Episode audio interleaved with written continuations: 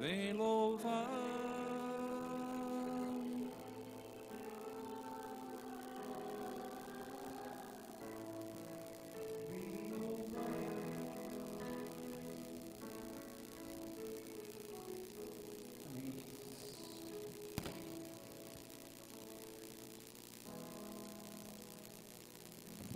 Amém. Estamos aqui para louvar ao Senhor. Irmãos, nós sabemos que, conforme a palavra de Deus, a força ela está com os jovens. A sabedoria está com os mais velhos.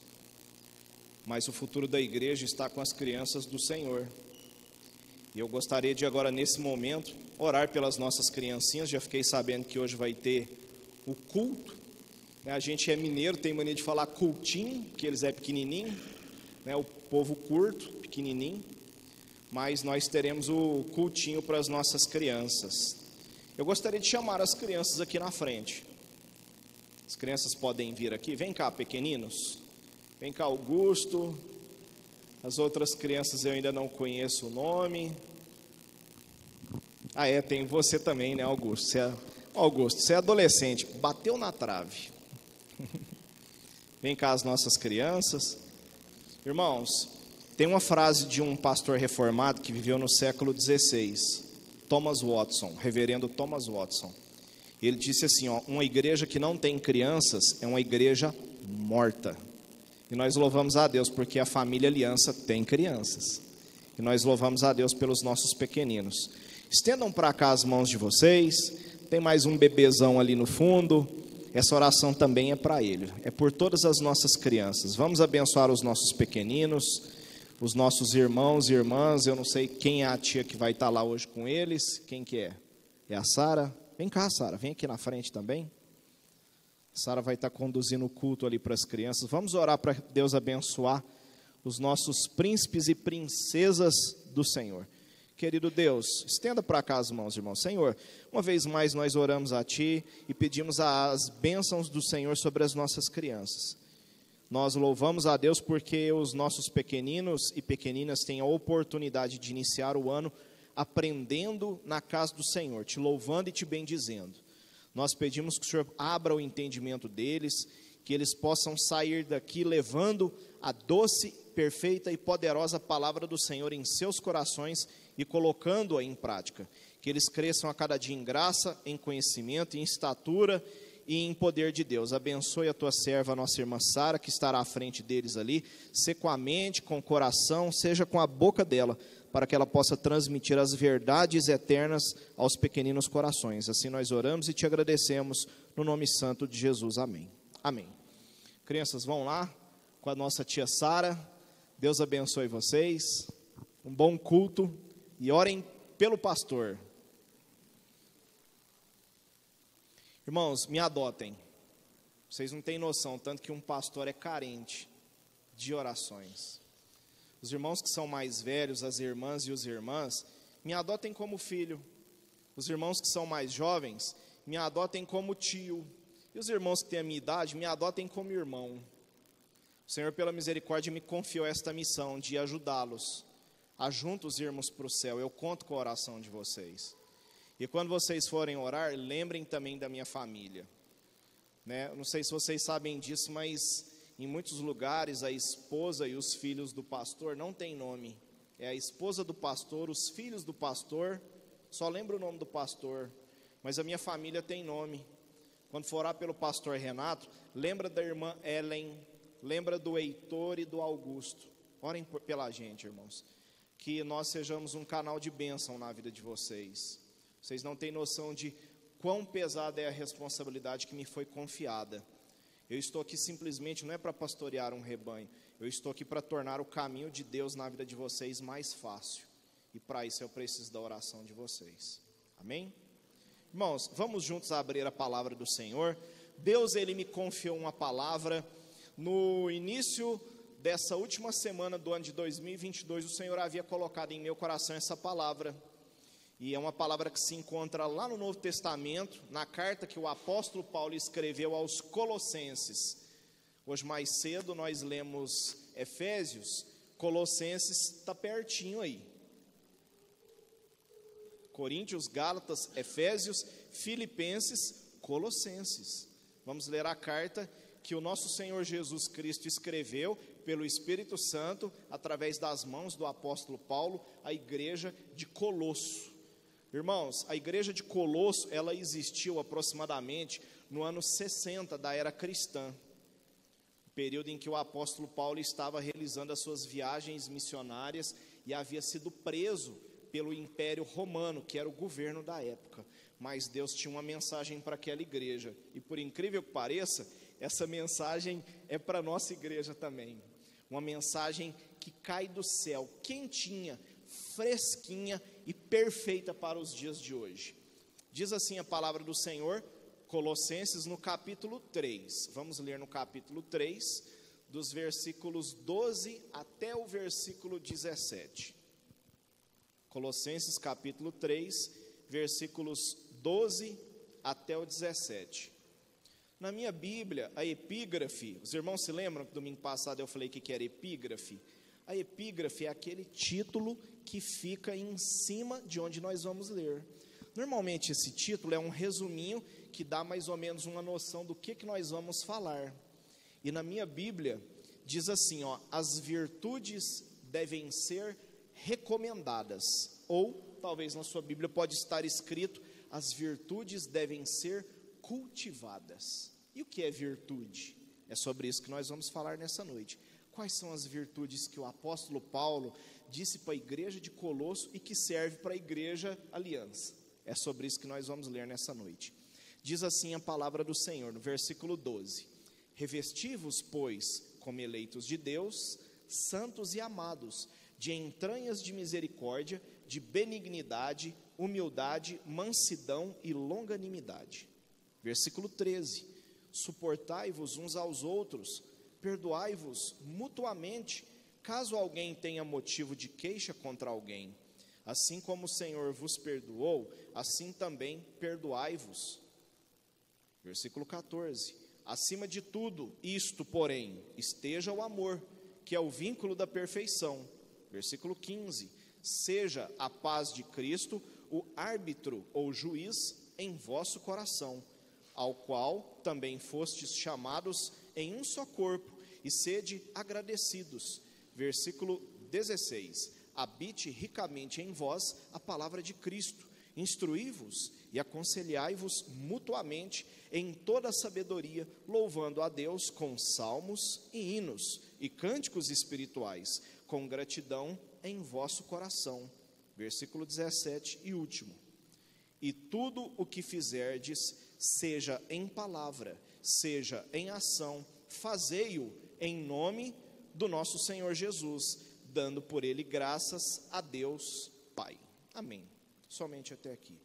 Irmãos, hoje é o primeiro dia do ano, ano novo. Ano que no calendário civil a nível mundial é comemorado o Dia Mundial da Paz. Independente de qual seja a religião, independente de qual seja a etnia, a maioria dos países, dentre essas mais de 200 nações, se não me engano, acho que são 304 países. Depois vocês dão um Google aí, mas não agora. Nós temos várias nações espalhadas pelo planeta mas a maioria delas hoje, não diferente de nós, comemora o ano novo. E não diferente da igreja de Colossos, as igrejas de hoje também precisam do mesmo que a igreja de Colossos precisava, de Jesus e de sua palavra. E nada melhor do que iniciarmos o ano novo, o primeiro dia do ano, na presença de Jesus, na casa de Deus, no lugar onde nós reunimos para juntos orarmos, para juntos chorarmos, para juntos louvarmos a Deus e para juntos aprendermos com o Espírito Santo de Deus, através da Sua palavra, o que Deus tem garantido aos nossos corações. Irmãos, quando o apóstolo Paulo escreveu a carta aos Colossenses, o que que a carta que Paulo escreveu aos Colossenses tem a ver conosco? Não sei se vocês sabem disso. Vamos falar um pouco de história. Essa carta, ela foi escrita pelo apóstolo Paulo a primeira vez em que ele foi preso em Roma. Talvez os irmãos, ao lerem a Bíblia, já perceberam que o apóstolo Paulo, durante a sua carreira ministerial, ele foi preso várias vezes. Diferente de nós, que aqui nessa noite temos o privilégio de termos a liberdade de nos reunirmos, de nos associarmos como igreja, amparados pelo artigo 5 da Constituição, nos incisos 6 e 9, que nós temos liberdade de culto, que nós temos liberdade de expressão, que nós temos liberdade de reunião e juntos, como família na fé, como igreja do Senhor, cultuarmos a Deus. O apóstolo Paulo, aproximadamente no ano 61 da era cristã, quase 30 anos depois que Jesus já havia sido ressurreto, o apóstolo Paulo vai preso e ele escreve essa carta na prisão de Roma. Após escrever essa carta, ele pede para que um dos seus secretários, obreiro na época da igreja, de nome Tíquico, para que Tíquico levasse as cartas que o apóstolo Paulo havia escrito para as igrejas. Essas cartas estavam endereçadas às igrejas de Gálatas, Efésios e Colossenses. E então Tíquico vai até a cidade de Colossos, que hoje atualmente é chamado de Colossas. Não sei se alguém aqui alguma vez já Glória a Deus. Eu não sei se alguém aqui alguma vez já visitou a Grécia, mas antigamente Colossenses, hoje é chamada de Colossos. Ainda restam ruínas dessa cidade chamada Colossas. A cidade de Colossas, ela fica aproximadamente a 160 quilômetros da Turquia. E até hoje é uma cidade turística. A igreja de Colossenses, irmãos, ela surgiu na casa de um homem chamado Filemon. Nós temos na Bíblia Sagrada uma carta que foi endereçada a este irmão, Filemon, que naquela época era um irmão muito abastado, um irmão rico financeiramente falando e crente no Senhor Jesus. Olha que bênção, ele era rico, mas era crente. E Filemon, a igreja de Colossos havia começado na sua casa. E quem havia fundado essa, essa igreja de Colossenses? Um obreiro que também era apóstolo de Jesus Cristo, que havia sido convertido prega, pela pregação do apóstolo Paulo, aproximadamente no ano 52, do ano 52 até o ano 55, o apóstolo Paulo fazendo as suas visitas até a cidade de Éfeso, hoje chamada Turquia, um homem naquela época se converte ao evangelho e se torna apóstolo de Jesus Cristo. O seu nome era Epáfras. E Epáfras abre um trabalho, uma pequena igreja, na casa de Filemon. E ali começa a igreja de Colossenses. O que, irmãos, a igreja de Colossenses tem a ver conosco? Naquela época, quando o apóstolo Paulo ele havia escrito a carta aos Colossenses, ele havia escrito a pedido do apóstolo Epáfras, que apesar de ser apóstolo, ainda estava sobre o discipulado e sobre o pastoreio de Paulo, o evangelista e apóstolo. E por que Epáfras pediu para que aquela carta fosse escrita? Porque naquela época, irmãos, a carta que o apóstolo Paulo havia escrito aos Colossenses, ela tinha um objetivo: orientar os nossos irmãos de Colossos que estavam sendo influenciados e enganados pela filosofia dos dias da época deles.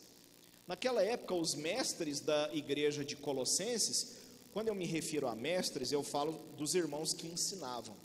Existiam obreiros dentro da igreja de Colossos que eram ensinadores, que eram doutores, que eram professores de escola dominical, que eram obreiros, mas que ensinavam algo que contradizia a palavra de Deus.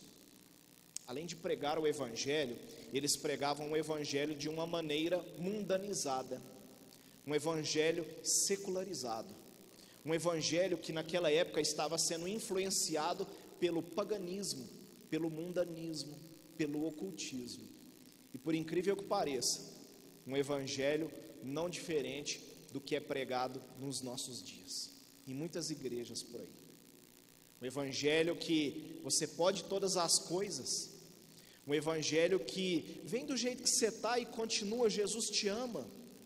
Um evangelho inclusivista, um evangelho que não batia de frente com os pecados das pessoas, Um evangelho que não ensinava as pessoas que, para elas terem um verdadeiro encontro com Deus, elas precisariam mudar de vida. E nós sabemos que é o evangelho que é pregado nos dias de hoje em muitos lugares por aí tem sido dessa maneira. Tem ou não tem igreja? Nós sabemos que tem. Infelizmente, muitos de nós, quando falamos de Jesus para pessoas, para os nossos familiares, para os nossos colegas de trabalho, faculdade escola, para os nossos vizinhos, ou até simplesmente em uma fila de banco, em um ponto de ônibus, num açougue, num supermercado, quando nós falamos de Jesus, muitas das vezes, principalmente quando conhecemos a vida da pessoa, nós sabemos que a vida dela não condiz com o Deus que nós servimos. E quando nós convidamos-as para mudar de vida, elas falam: Não, muito obrigado, eu já tenho Jesus no meu coração. Não, eu já sirvo a Deus do meu jeito, da minha maneira. Não, eu falo com Deus. Não, eu tenho a minha fé. Ou não é igreja? Isso era o que acontecia nos tempos de Epáfras, nos tempos de Tíquico, nos tempos do apóstolo Paulo e, infelizmente, nos tempos da igreja aliança que está aqui nessa noite. E então o apóstolo Paulo escreve essa carta. Quando o apóstolo Paulo ele escreve essa carta, irmão, irmãos e irmãs, ele traz verdades reveladoras acerca da soberania de Deus na vida dos homens. Não sei se vocês sabem disso, mas a carta que o apóstolo Paulo escreve aos Colossenses, ela possui 28 verdades que só são encontradas dentre tudo que o apóstolo Paulo escreveu. Existem 28 verdades teológicas que só são encontradas nas carta, na carta que o apóstolo Paulo escreveu à igreja de Colosso. E dentre essas verdades teológicas, além das 28 que Paulo só fala na carta aos Colossenses, ainda existem 38, 34 verdades que o apóstolo Paulo fala em todo o Novo Testamento, que acabam concordando com que Jesus com que os outros apóstolos que também escreveram, como Pedro, como João, como Tiago, como o evangelista Dr. Lucas também escreveram. E assim escreve o apóstolo Paulo. Verdades em um pedaço de papel que naquela época era muito caro, mas verdades que serviam para fazer com que o povo entendesse que os falsos mestres estavam pregando um evangelho light, um evangelho suave, o evangelho do eu tudo posso, o evangelho de não tem nada a ver, o evangelho de fica tranquilo, Deus perdoa, o evangelho do Jesus te ama, fica em paz, um evangelho falso, um evangelho mundanizado, um evangelho paganizado, mas Deus, por meio do seu Espírito Santo, com a caneta nas mãos do apóstolo Paulo, traz verdades. E essas verdades nos apontam que Jesus é o Senhor de toda a criação. Quem aqui crê que Jesus é o Senhor de toda a criação? Todos nós cremos. Outra verdade que o apóstolo Paulo escreve, que só Jesus deveria ser adorado, ao invés dos anjos. Quem aqui só adora Jesus? Todos nós nessa noite. Quem aqui adora anjos? Graças a Deus, ninguém. Nenhum de nós aqui adora ou louva nenhum outro homem que foi feito da mesma matéria que eu e os senhores que me ouvem nessa noite. Nós não adoramos nenhum comedor de feijão, se é que vocês me entendem. Nós não adoramos nenhum outro ser a não ser o ser bendito de Cristo Jesus. E seu Pai, nosso Pai, e seu Espírito, o Espírito Santo. E juntos eles são a Santíssima Trindade. E essas são as verdades que o apóstolo Paulo fala. Talvez eu falando nessa noite, vocês conseguem me compreender. Ah, mas pastor Renato, o que o apóstolo Paulo escreveu, nós acreditamos. Acreditamos ou não acreditamos? O apóstolo Paulo também ele escreve que somente Jesus era superior à igreja. A igreja aliança é maior que Jesus? Não é. E essa verdade está na carta aos Colossenses. Só Jesus é maior do que a igreja.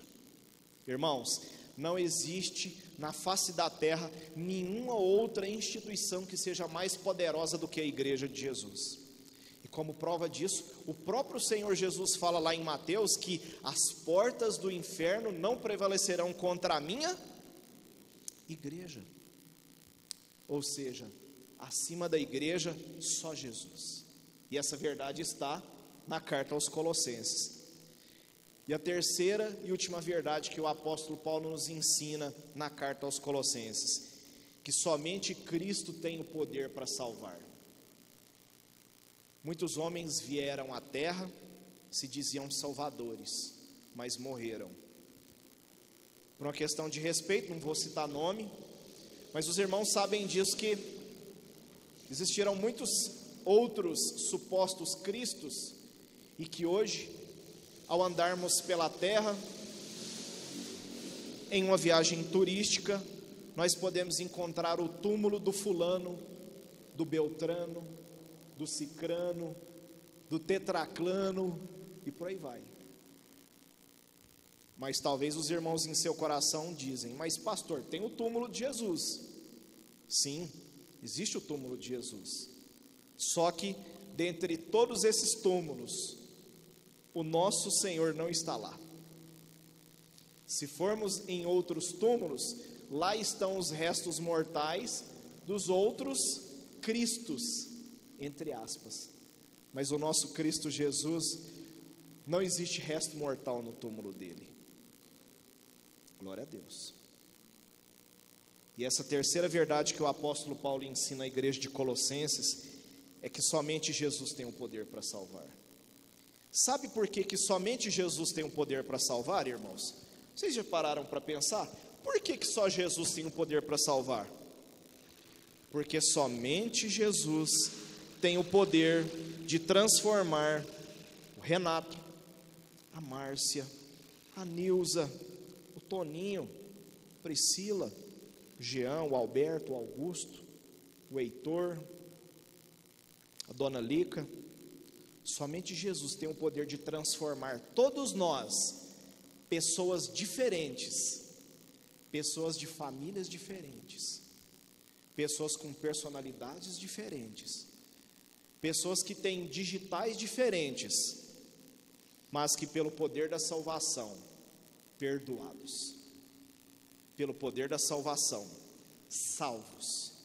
Pelo poder da salvação, remidos pelo seu sangue. Pelo poder da salvação, somente Jesus tem o poder de nos tornar uma família. E por isso aqui estamos nós, família aliança. Porque nós cremos, assim como a igreja de Colosso, que só Jesus tem o poder para salvar.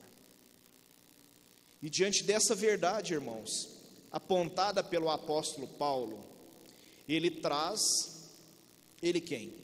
O Espírito Santo de Deus, pelo apóstolo Paulo, traz em Colossenses capítulo 3, dos versículos 12 ao 17, as virtudes que devem ser recomendadas.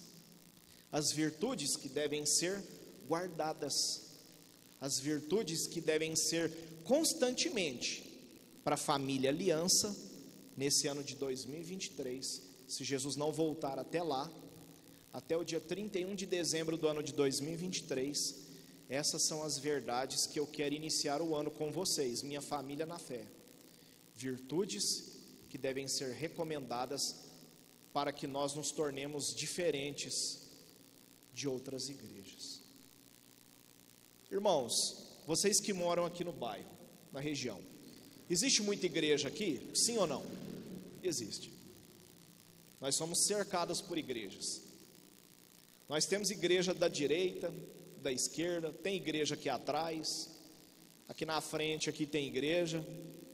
Nós somos cercados por igrejas. Mas a palavra que Deus traz aos nossos corações nessa noite é para a família aliança qual é o diferencial que a família aliança deve ter com base na palavra de Deus. Quais são as virtudes? E Deus nos dá essas virtudes. E nós lemos elas juntos agora há pouco, dos versículos 12 ao 17. Vamos falar sobre a primeira virtude, versículo 12. Coloca para a gente, por favor, Gustavo. A primeira virtude que Deus nos ensina revestivos. Existem muitas igrejas evangélicas aqui no bairro. Existem muita gente aqui no bairro servindo a Deus do seu jeito, da sua maneira, mas com base na Bíblia Sagrada, o nosso diferencial para servirmos a Deus, a primeira virtude. Sabe o que é virtude, irmãos? Virtude é qualidade. Nossa, a irmã Deise, ela tem uma virtude. O Jean sabe qual que é. Quem conhece a Deise mais tempo, conhece as virtudes da irmã Deise. Eu, pelo pouco, pelo pouco tempo que já estou com vocês, alguém já deve ter percebido alguma virtude minha, além dos defeitinhos, que aparece também. De vez em quando sai debaixo do tapete um defeitinho, mas a gente perdoa. Primeira virtude, revestivos. Revestivos, pois, como eleitos de Deus. Irmãos, sabe o que, que significa revestivos? Todos vocês vieram para a igreja vestidos. Amém? Graças a Deus por isso. Revestir é vestir uma roupa em cima da outra. Você já tentou colocar uma roupa em cima de outra roupa? As irmãs que usam vestido. É difícil colocar um vestido em cima de outro vestido? É, não é? É difícil, mas é possível. E aqui Deus nos ensina que nós devemos nos revestir. Revestir é vestir por cima do que está vestido. Todos nós somos crentes. Todos nós cremos que somos eleitos de Deus. Amém? Todos nós cremos que se nós estamos aqui nessa noite é porque Jesus nos ama é porque Jesus nos escolheu. Mas o Senhor nos ensina que nós devemos nos revestir como eleitos de Deus. Palavra revestir no grego significa endissaster, que traduzindo para o nosso português aqui de Minas Gerais é vestir por cima do que está vestido. E o Senhor nos ensina que nós, como eleitos de Deus, nós devemos nos revestir de misericórdia, benignidade, humildade, mansidão e longanimidade. Tem muito crente por aí que é eleito de Deus. Tem muito crente por aí que é escolhido de Deus. Tem muito crente por aí que está vestido como crente, mas não está revestido do que nós acabamos de ler ali. A primeira virtude que fará a diferença na Igreja Aliança no decorrer do ano de 2023. Além de estarmos vestidos de crentes, é nos revestirmos de misericórdia, benignidade, humildade, mansidão e longanimidade. Irmãos, o que significa misericórdia? A palavra misericórdia no grego é miseris cardes, miséria do coração. Revestir-se de misericórdia é eu ver uma situação difícil na vida do meu irmão e sentir a dor do meu irmão no meu coração. Ou seja, o problema de vocês, a partir de agora, é meu problema. Não porque eu sou o pastor, mas porque eu sou o seu irmão. E porque Deus me orienta a me revestir de misericórdia. Tem muito crente por aí, entrando e saindo das igrejas, mas não tem misericórdia. A outra roupa é benignidade. O que é ser benigno? Ser benigno é ser mais do que bondoso. Viu aquela pessoa que é boa? Quando a pessoa, o nível plus, né? Acima do bom é o bonzinho. Não, aquela pessoa é tão boazinha. A benignidade é muito mais do que ser bom com palavras, é ser bom com obras. Isso é ser benigno. E o Senhor ensina a igreja do Aliança já no início desse ano que nós precisamos ser bons com nós mesmos. Irmãos, Quantas são as vezes que a gente consegue tratar bem os nossos amigos? Quantas são as vezes que nós conseguimos tratar bem os nossos colegas de trabalho, o nosso patrão, e não conseguimos ser bons com os nossos irmãos? O apóstolo Paulo, orientando a Timóteo, ele fala que se nós tratarmos melhor os de fora do que os de dentro, nós somos piores do que os ímpios. Sabe o que é o ímpio? Você sabe o que é ímpio, igreja? O ímpio é o preterido. O ímpio foi aquele ser que Deus criou para que o nome de Deus seja glorificado através da desgraça na vida dele. O ímpio é aquela pessoa que não vai morar no céu. O ímpio é aquela pessoa que não foi escolhida por Deus. O ímpio é o rejeitado, é aquele que negou a eternidade com Deus. Esse, é o ímpio. E quando nós não tratamos os daqui de dentro melhor do que os de fora, nós somos piores do que o ímpio. Olha que coisa terrível, irmão. Você consegue imaginar? Se para o inferno é ruim, imagina alguém que está na condição, no status que é pior do que o que vai para o inferno. E o Senhor nos ensina que nós devemos nos revestir de benignidade, humildade. Infelizmente, a palavra humildade, ela foi malograda, ela foi maculada. Traduzindo, vou falar no mineirês claro, ela foi sujada. A palavra humildade, irmãos, ela significa no seu original algo que está pronto para ser cheio. Quer ver um exemplo? Jesus fala: Aprendei de mim que sou manso e humilde. Sabe por que, que Jesus era humilde? Porque ele tinha poder para fazer milagre, mas ele só fazia em nome de quem? Do Pai. Qual era a primeira coisa que Jesus fazia antes de realizar um milagre? Pai, graças te dou.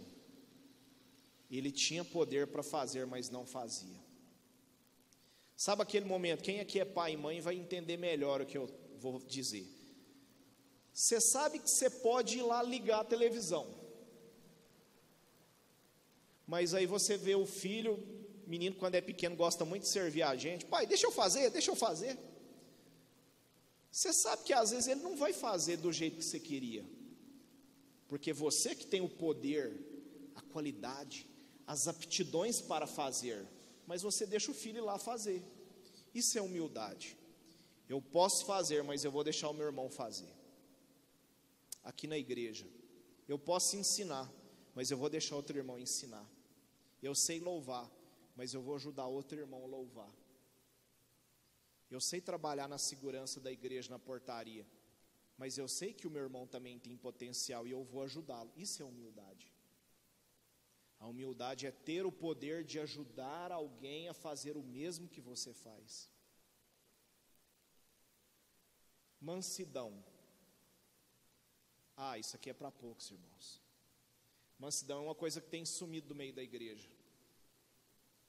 A mansidão é a capacidade, é o poder de passarmos pela prova, dando glória a Deus. Tem até uma música no meio cristão, né? Eu vou passando pela prova dando glória a Deus, glória a Deus, né? Acredito que se eu cantar ela que os irmãos conseguem até cantar comigo nessa noite.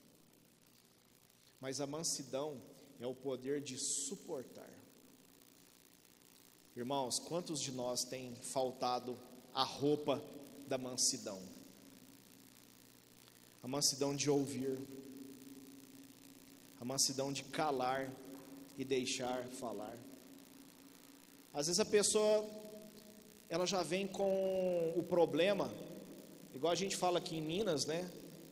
A pessoa né, chega com o problema, mas a gente já está com a faca e o queijo na mão. Os irmãos estão entendendo o que eu quero dizer? Mas a mansidão é a capacidade de ouvir o problema, mesmo já sabendo do problema. A mansidão é a capacidade de passar por momentos de dificuldade em silêncio, justamente tendo razão. Quantos de nós aqui, às vezes no momento de razão, ah, eu vou falar mesmo, porque eu estou com a razão. Não, eu vou falar. Não, mas não fala não, você vai magoar o coração. Não, mas eu vou falar porque eu estou com a razão. E a mansidão do Espírito Santo, que é esse revestimento que torna o crente diferente, é fazer com que nos calemos na hora que deveríamos falar. É fazer com que repensemos na hora que deveríamos agir por impulso. Primeira virtude que o Senhor nos ensina na igreja aliança, que nós precisamos estar revestidos. Obrigado, Gustavo. Versículo 13, irmãos. Ah, essa aqui é difícil. A segunda virtude que Deus nos ensina no versículo 13: suportando-vos uns aos outros. Quantos de nós aqui viramos, muitas das vezes, principalmente para o nosso cônjuge, fala assim: nossa, eu só estou contigo todos esses anos porque eu te suporto. Sabe o que significa a palavra suportar, irmãos? A palavra suportar no grego é anekomenai. Anekomenai é sofrer junto. Vocês perceberam a inversão de valores na hora que eu contei o significado? Ai, eu não te suporto. Está errado. O segredo para nós, família Aliança, sermos diferentes das outras igrejas aqui do bairro é suportarmos uns aos outros. Eu mal conheço o Gustavo, mas eu estou disposto a suportá-lo. A palavra suportar, com base no que está sendo pregado nos dias de hoje, é tolerar. Mas o que Deus me ensina na palavra dele é que essa segunda virtude, que é suportar, é que eu devo amá-lo ao ponto de sofrer com ele, se preciso for. Isso é suportar. suportando-vos uns aos outros e perdoando-vos uns aos outros. Não adianta só suportar, irmãos. Quem aqui é mais velho vai lembrar de um comercial do Gelol. Falava assim: não basta ser pai, tem que. Eu sabia. Os meus irmãos da minha idade aí, né? Não vou falar coroas, os sábios eles, eles lembram desse comercial. Não basta ser pai, tem que participar. Irmãos, não basta suportar. Não basta sofrer junto. Tem que perdoar também. Você sabe o que é perdoar? Quem aqui já caiu de bicicleta? O Augusto e eu. O Augusto foi o primeiro a levantar a mão. Quem aqui no seu corpo tem alguma cicatriz de acidente? Responde para mim. A cicatriz dói? Dói, Slene. Perdoar é isso. Perdoar é todas as vezes que você olha para a cicatriz, Slene, você lembra do acidente? Lembra, Augusto? Quando você caiu de bicicleta, cicatriz, você lembra, não lembra? Foi de skate? Ah, não teve cicatriz. Mas você lembra. Lembra da queda. Lembra que você chorou. E hoje, quando você lembra, dói? Mais ou menos, né? Então a, então a pancada foi forte. Mas, irmãos, eu me lembro que quando eu tinha 10 anos de idade, eu, tinha, eu ganhei do meu pai uma BMX Monarch, e atrás de casa tinha um morro de terra, e eu inventei de empinar essa bicicleta no morro de terra. E até hoje eu tenho a cicatriz no meu cotovelo do lado direito. Todas as vezes que eu olho para a cicatriz, eu lembro da minha BMX Monarch azul. Mas eu posso falar para vocês com toda convicção: eu lembro da queda, mas não dói mais. Perdoar é lembrar, mas não doer. Quantos de nós estamos carregando durante anos a fio dores de cicatrizes que já se curaram? feridas que já se fecharam, mas que ainda dói porque não conseguimos perdoar. Quantos de nós, irmãos em Cristo Jesus, que fala assim: ó, eu sou crente, mas não pisa no meu calo, não. Não é esse o cristianismo que Jesus ensina. Não é esse o cristianismo que a família Aliança vive.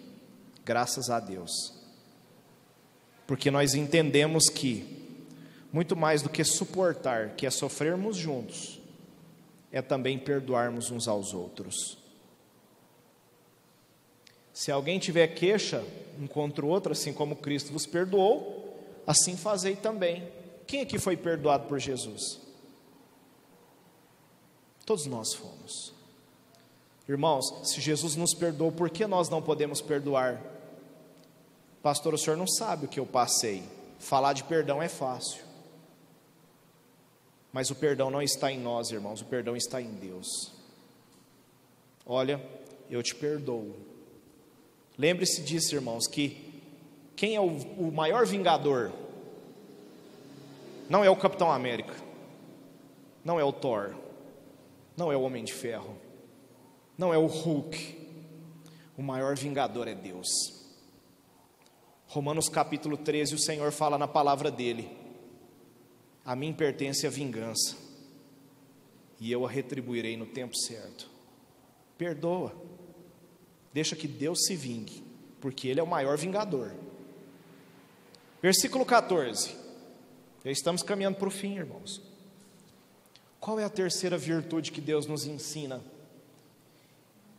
E sobre tudo isso, revestivos, olha, novamente, revestivos, ou seja, vistam-se novamente de amor, porque o amor é o vínculo da perfeição. A terceira virtude chama-se vínculo. Sabe o que significa a palavra vínculo? Aliança, parceria. Irmãos, Jesus certa vez disse, lá em Marcos, se não me engano, Lucas capítulo 11, versículo 18, diz assim a palavra do Senhor: Pode um reino prevalecer lutando contra ele mesmo? Se um governo, os políticos daquele governo começar a brigar entre eles, o Brasil prospera? Não.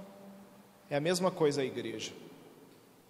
Se nós lutarmos uns contra os outros, se nós sentirmos raiva uns dos outros, se nós sentirmos inveja uns dos outros, se nós tivermos mágoas uns dos outros, não preservando esta quarta virtude, que é o vínculo, nós jamais alcançaremos a perfeição.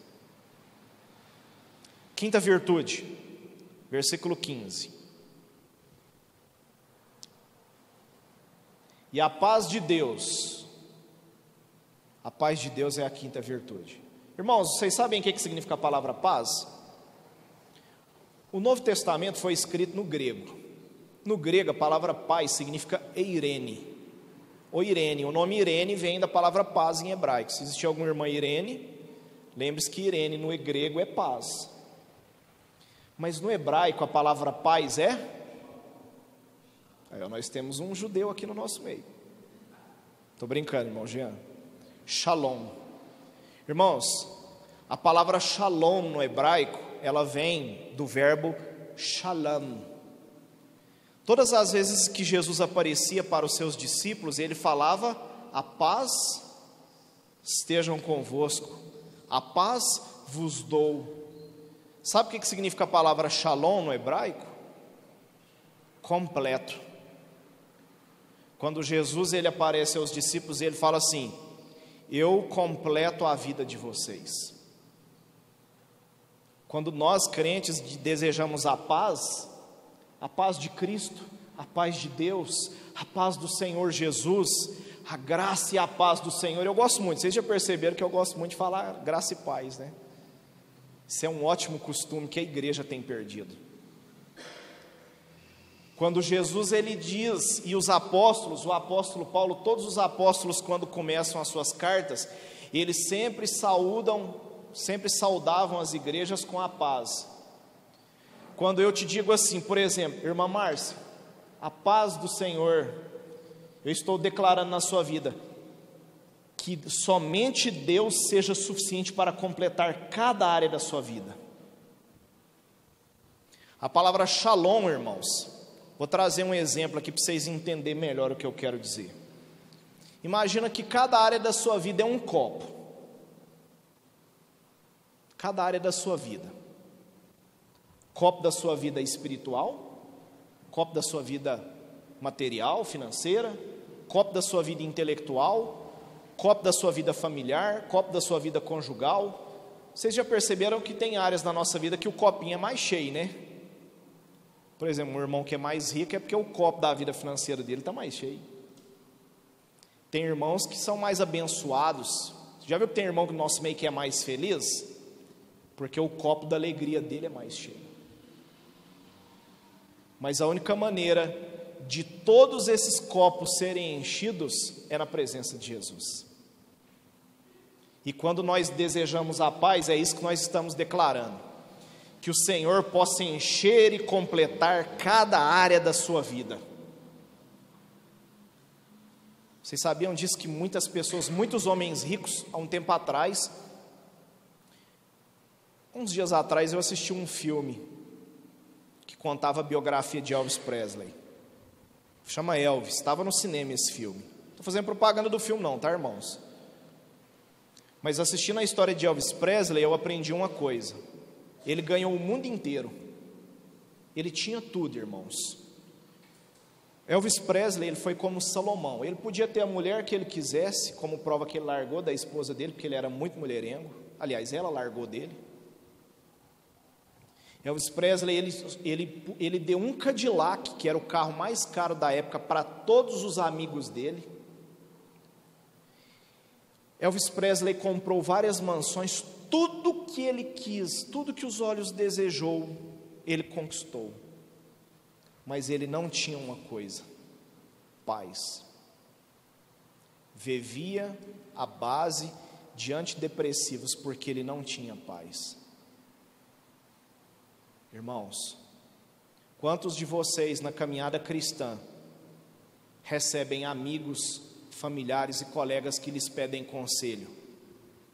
Por quê? Porque eles não têm paz.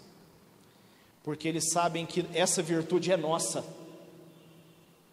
E é importante que nós, como a Igreja Aliança, aprendamos que a paz de Deus, para a qual também nós fomos chamados, ela domine o nosso coração. Pastor, como eu sei se a paz de Cristo está na minha vida? Eu sou agradecido. Pastor, hoje eu comi arroz com feijão, mas eu sou agradecido. Pastor, passei a semana inteira comendo macarrão, mas eu sou agradecido. Pastor, final do mês lá em casa é só ovo, mas eu sou agradecido, porque eu tenho que comer. Deus tem cuidado de mim. Pastor,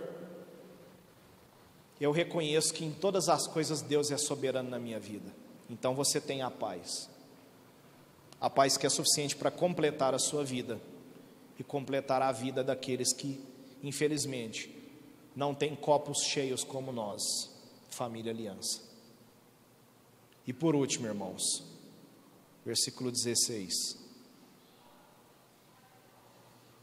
A palavra de Cristo habite em vós abundantemente, em toda sabedoria, ensinando-vos e admoestando-vos uns aos outros com salmos, hinos e cânticos espirituais, cantando ao Senhor com graça ao vosso coração. A virtude aqui é habite. Irmãos, o que tem habitado o coração de vocês? O que tem habitado as mentes de vocês? Não respondam para mim, respondam para o Espírito Santo. Às vezes a gente passa a semana inteira preocupado com tantas coisas, às vezes a gente fala assim: Poxa, Senhor, como eu gostaria de ter tempo para o Senhor. A maior prova nos dias de hoje que o que nós mais temos é tempo, quer ver? Deve estar dentro do seu bolso, se não tiver na sua mão agora. Chama celular. Às vezes levantamos de manhã, nem falamos com Deus e já começamos a rolar a tela. WhatsApp, Instagram, Facebook, Twitter, aí eu gosto de notícia, Twitter, e por aí vai. E às vezes você fala assim, não, é só vou dar um, vou só fazer um quilinho aqui na frente do celular. Vou explicar o que é quilo. Os irmãos, Jean, você que é de Roraima, você já sabe aqui em Minas o que é fazer o quilo, né? Não? Então vai aprender agora. Aqui em Minas Gerais, depois que a gente termina de comer, aquele período de descanso chama fazer um quilo. Sabe aquele momento que você vai fazer o quilo? E o quilo de 10 minutos vira uma hora? Né? Gustavo está rindo porque o quilo dele hoje foi uma arroba. Muitos de nós, infelizmente, irmãos, estamos habitando os nossos corações em lugares onde Deus não está mais. Infelizmente, muitos de nós estamos procurando o Senhor aonde Ele não está. Infelizmente, muitos de nós estamos nos ocupando com coisas que são, como dizia o sábio Salomão, vaidade, ilusão.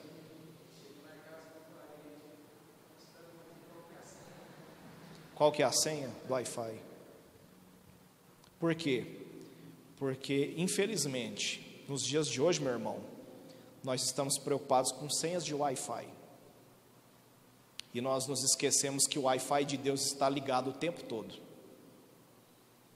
Deus, em todo o tempo e o tempo todo, quer falar conosco, quer falar aos nossos corações, mas não estamos conectados com Deus.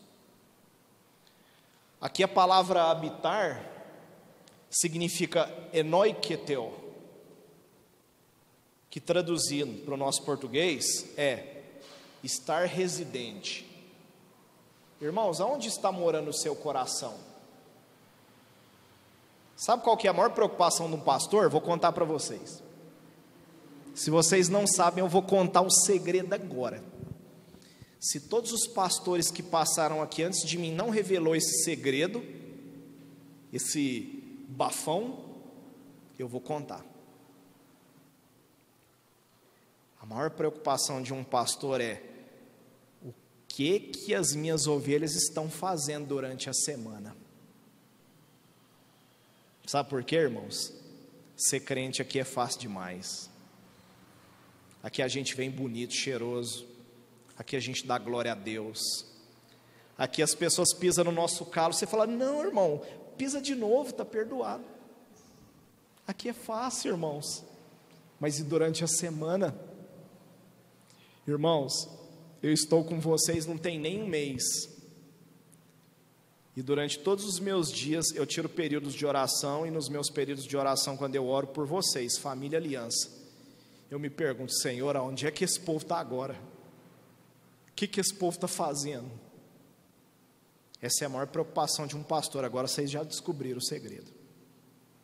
Quando você estiver fazendo alguma coisa aí durante a semana, pode ter certeza que o pastor Renato tá, deve estar tá perguntando. Não, ele deve estar tá perguntando agora: o que, que eu estou fazendo? E por último, irmãos, a última virtude que o Senhor nos ensina no versículo 17.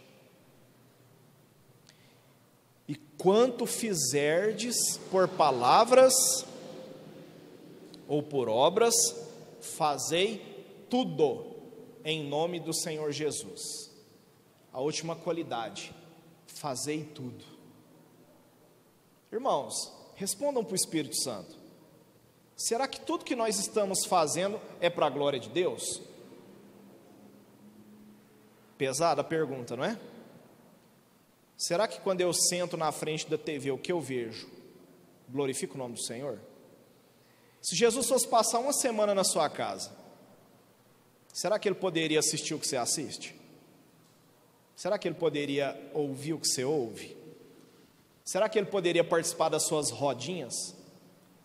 Será que Jesus poderia ser adicionado naqueles grupos de WhatsApp que nós pertencemos? Será que Jesus concordaria com os likes que nós estamos dando no Instagram? A gente tem que tomar cuidado, irmãos, porque tudo que nós façamos, tudo que fizermos, seja para a glória de Deus. Irmãos, Deus não requer muito da gente. O fardo é leve, o jugo é suave. Eu vou repetir as cinco virtudes que o Senhor nos recomenda para esse ano de 2023. Se nós colocarmos essas virtudes em práticas, irmãos, pode ter certeza que Deus vai descer aqui e vai fazer algo diferente na minha e na sua vida. Se nós não colocarmos essas virtudes em prática, sabe o que, que nós seremos aqui no bairro São Jorge? Só mais uma porta que dá glória a Deus. Só mais um grupo de crente que reúne dia de domingo para enganar a si mesmos. Se nós não colocarmos em prática essas virtudes que o Espírito Santo de Deus nos recomenda para o ano de 2023, nós seremos só mais uma denominação evangélica aqui no bairro.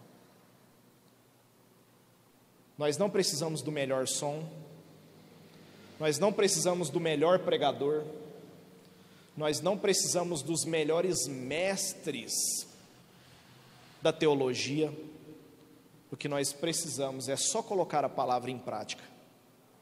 E o que Deus nos ensinou nessa noite é que, um, devemos nos revestir, dois, devemos suportar, sofrermos uns com os outros, três, devemos ter vínculo, aliança, que a nossa aliança não seja só para fazer fofoca e comer carne assada, que seja para orarmos, chorarmos e nos alegrarmos na presença de Deus. Quatro, que a paz de Deus seja uma virtude nas nossas vidas, que as pessoas possam ver e sentir paz na família Aliança. Quinto, habitar. Que nós possamos ter Cristo, o Espírito Santo de Deus habitado nas nossas obras, nas nossas ações e pensamentos. E por último, que tudo o que fizermos nesse ano de 2023 seja para a glória de Deus. Amém? Que o Senhor nos ajude, irmãos. Nós sabemos que por nós mesmos a gente não consegue realizar. Eu tenho uma notícia confortadora. Ah, pastor, é muita coisa. Não é só para vocês, não, é para mim também. Não é, não é difícil só para vocês, é difícil para mim também. Mas eu tenho a boa notícia nessa noite. O Espírito Santo estará conosco no ano de 2023. O Espírito Santo de Deus, Ele irá nos guiar no ano de 2023. O Espírito Santo de Deus, ele irá nos ensinar no ano de 2023. Porque se o Senhor voltar este ano, eu tenho convicção que juntos subiremos. Porque nós somos a família aliança. Nós somos a família de Deus. Orem comigo.